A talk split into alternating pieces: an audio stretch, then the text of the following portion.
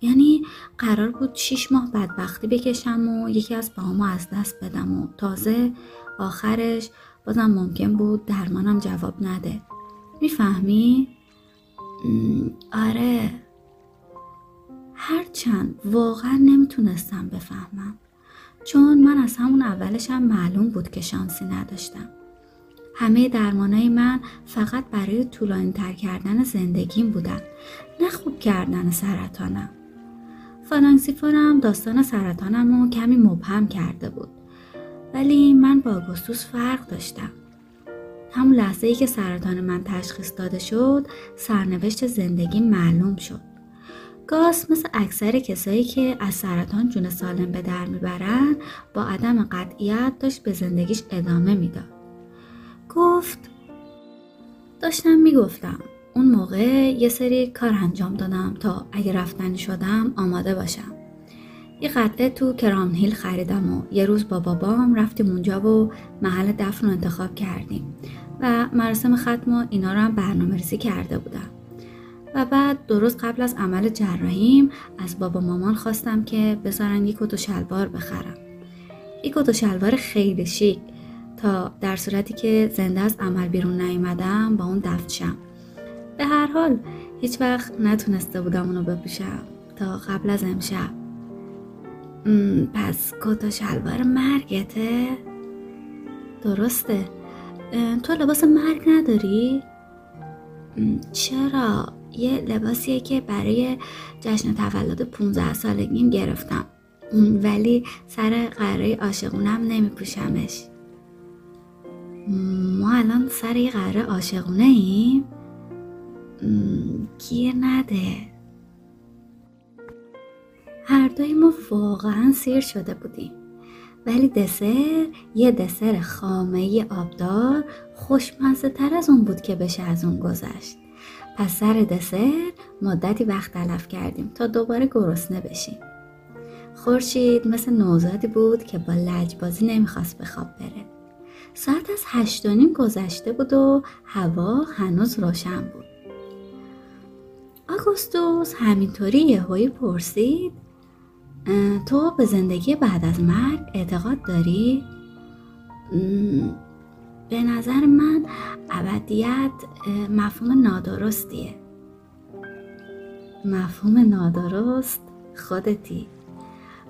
میدونم، برای همینم است که دارن از چرخه حیات حذفم میکنن دیگه. اصلا خنده‌دار نبود حرفه.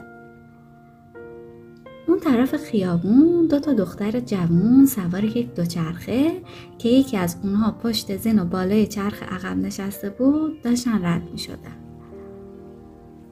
گفتم بی خیال، شوخی بود. فکر حذف شدن تو از چرخه حیات برای من خنده‌دار نیست، ولی جدا زندگی بعد از مرگ وجود داره؟ نه. خب البته اونقدرم محکم نمیتونم بگم. نه. نظر تو چیه؟ با لحنی مطمئن گفت بله بله حتما.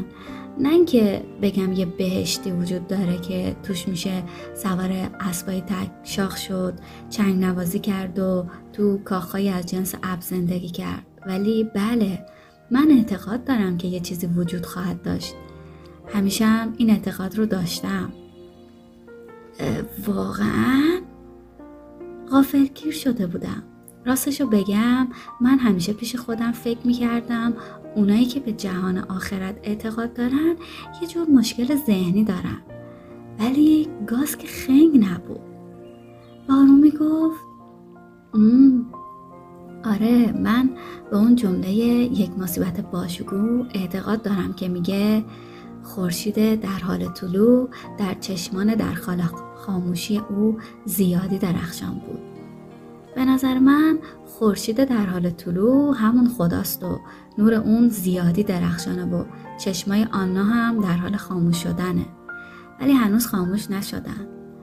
من اعتقاد ندارم که قراره برای تسخیر یا تسلی زنده ها به زمین برگردیم، ولی فکر میکنم که ما پس از مرگ به یه چیزی تبدیل میشیم. ولی با وجود این از به فراموشی سپرده شدن میترسی؟ آره، من از به فراموشی سپرده شدن تو این دنیا میترسم. منظورم اینه که نمیخوام مثل بابا مامانم حرف بزنم، ولی عقیده دارم که آدم ها روح دارن و روحشون بعد از مرگ نگه داشته میشه. ترس از به فراموشی سپرده شدن یه چیز دیگه است. ترس از این که نتونم چیزی در ازای زندگیم بدم. اگه نتونی در راه یه هدف والا زندگی کنی، حداقل باید در راه یه هدف والا بمیری دیگه، نه؟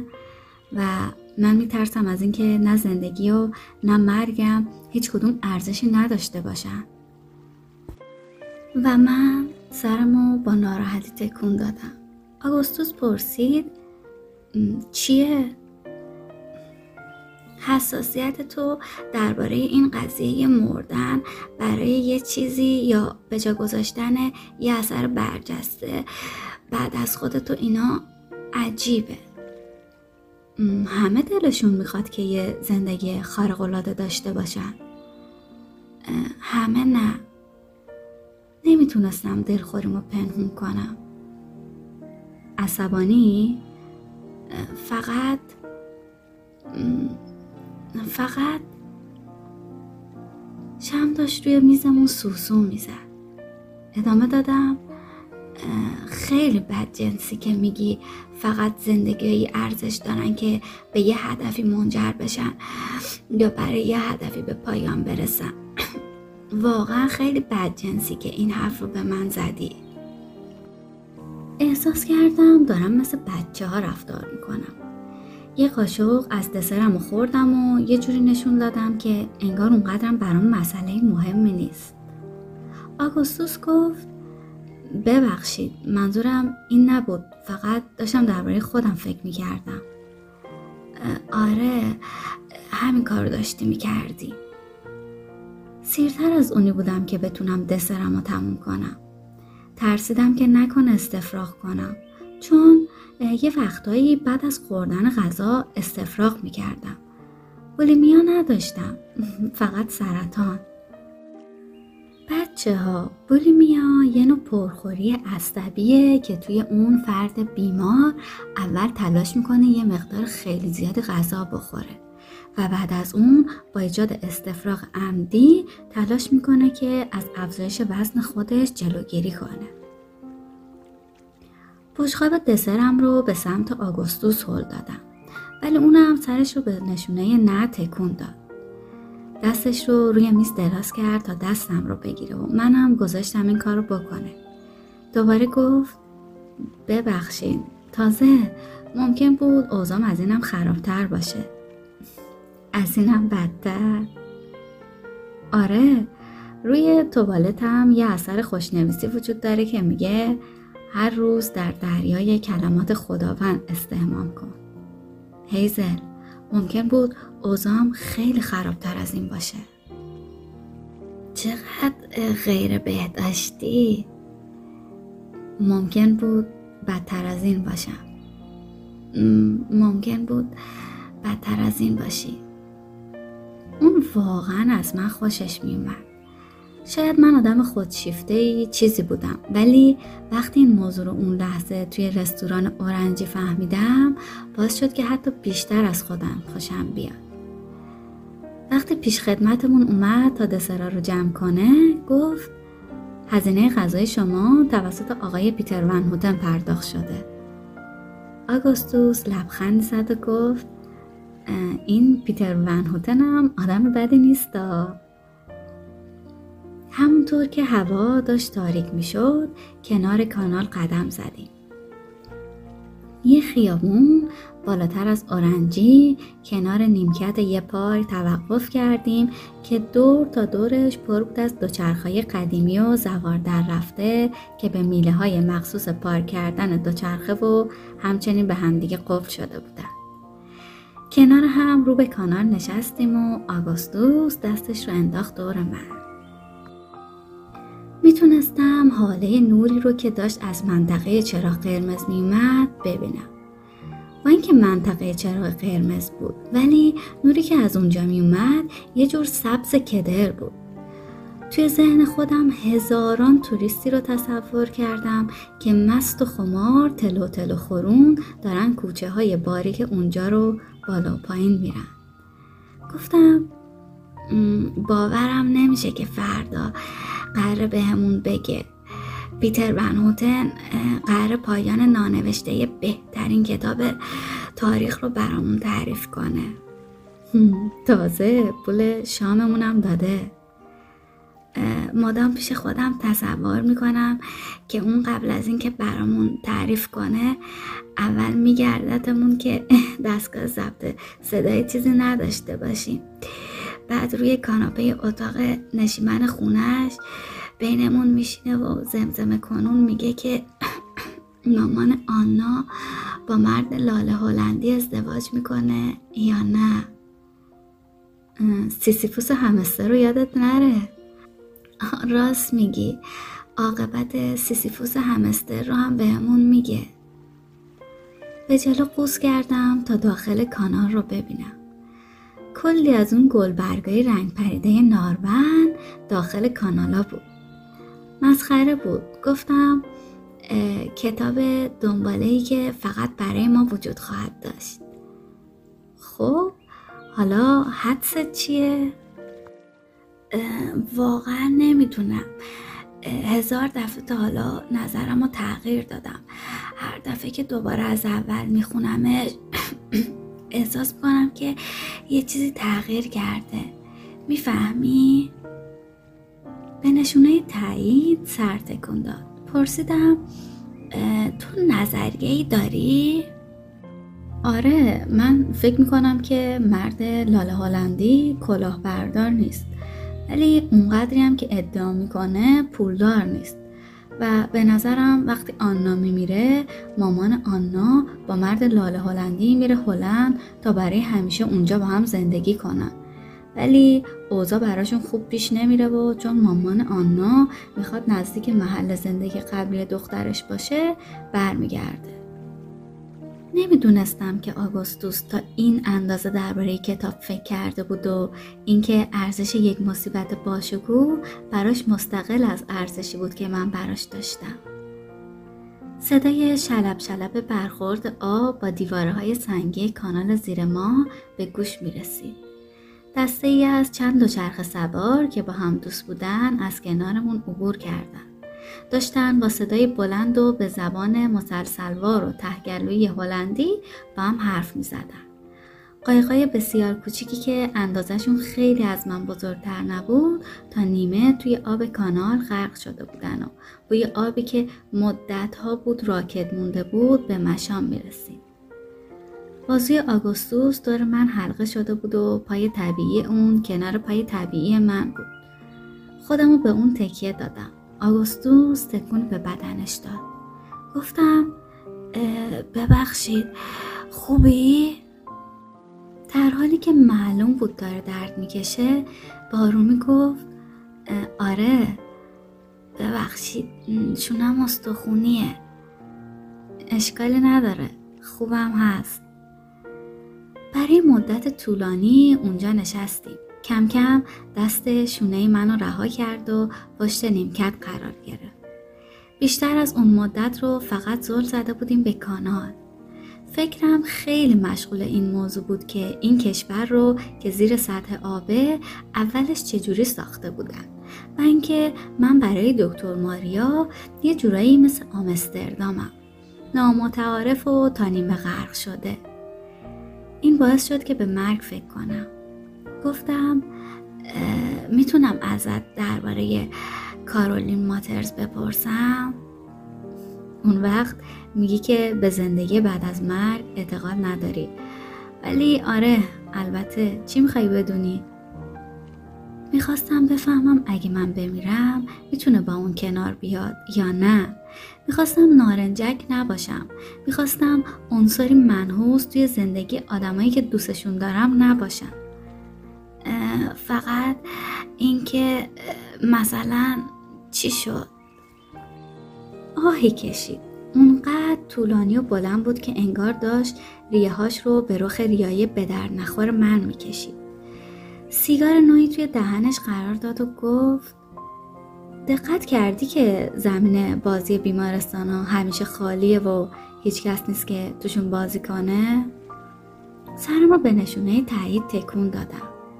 خب اون موقع که پام رو قطع کردم چند هفته ای تو مموریال بستری بودم. اتاقم طبقه پنجم بود و پنجرم به زمین بازی بیمارستان دید داشت که البته همیشه خالی و متروکه بود. پیش خودم محو شباهت‌های نمادین زمین بازی خالی حیات بیمارستان شده بودم. اما از یه روز به بعد یه دختری هر روز شروع کرد به اومدن به زمین بازی. تنهای تنها تاب سواری میکرد، مثل این فیلم ها.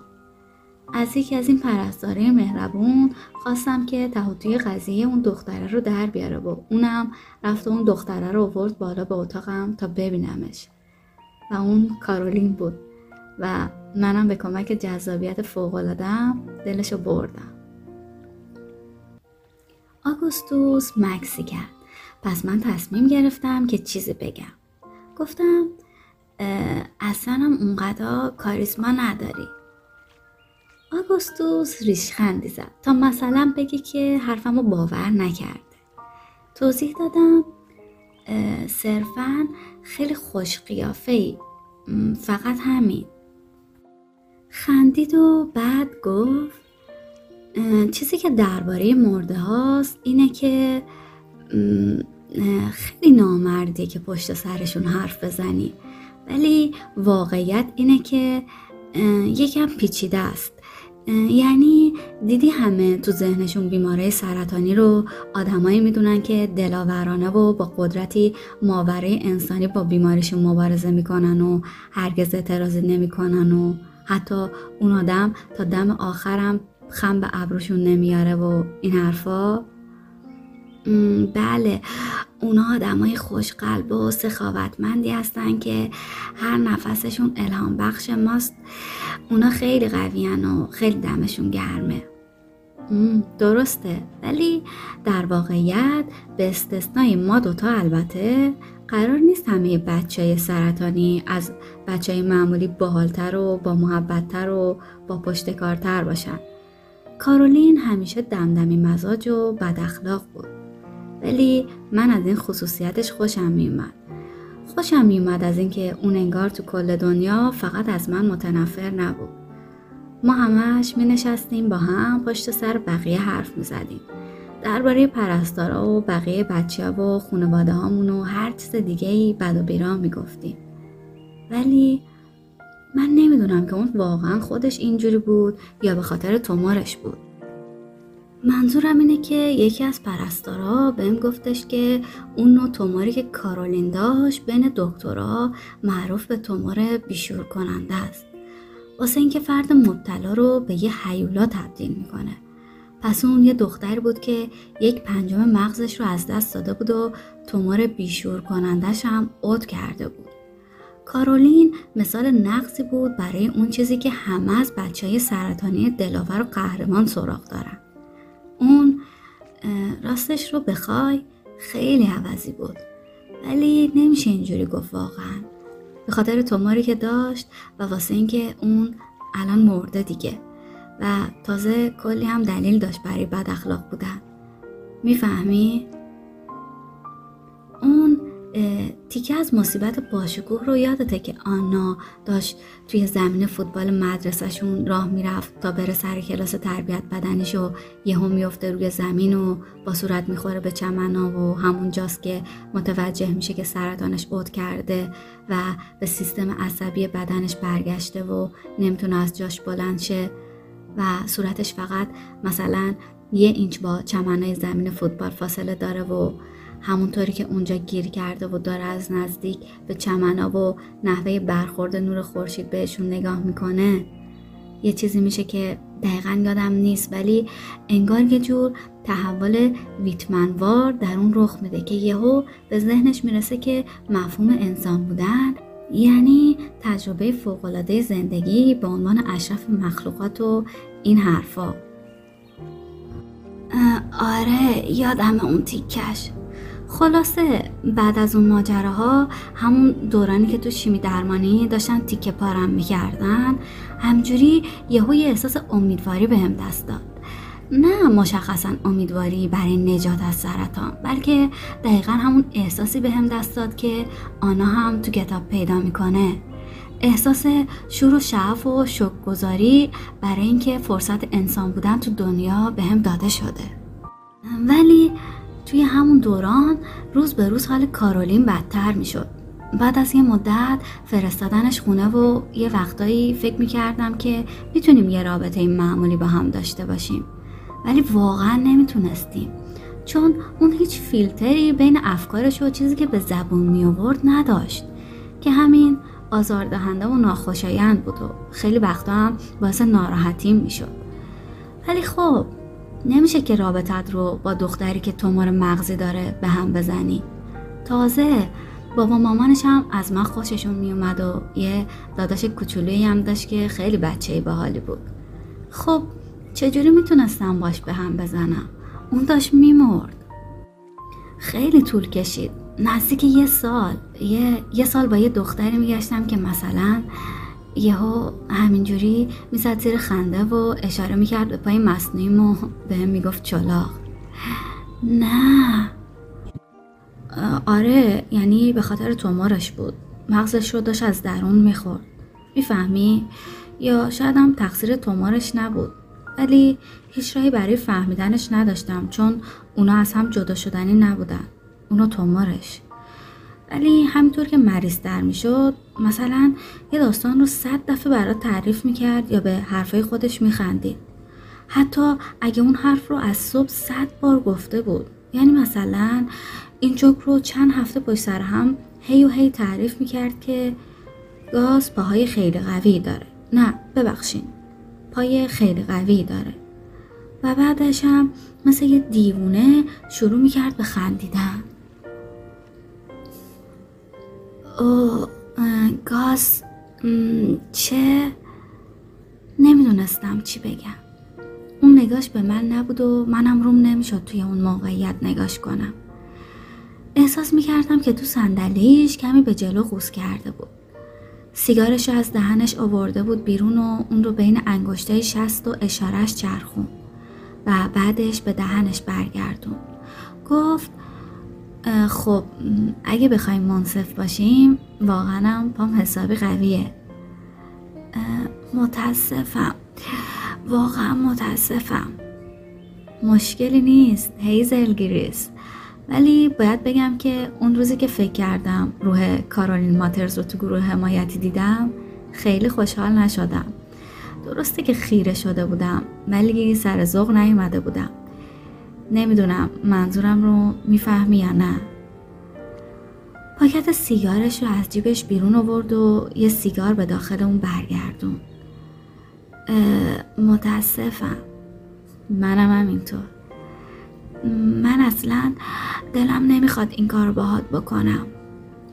اوه اشکالی نداره هیزل گریس، باعث افتخارمه که قلبم توسط تو شکسته بشه.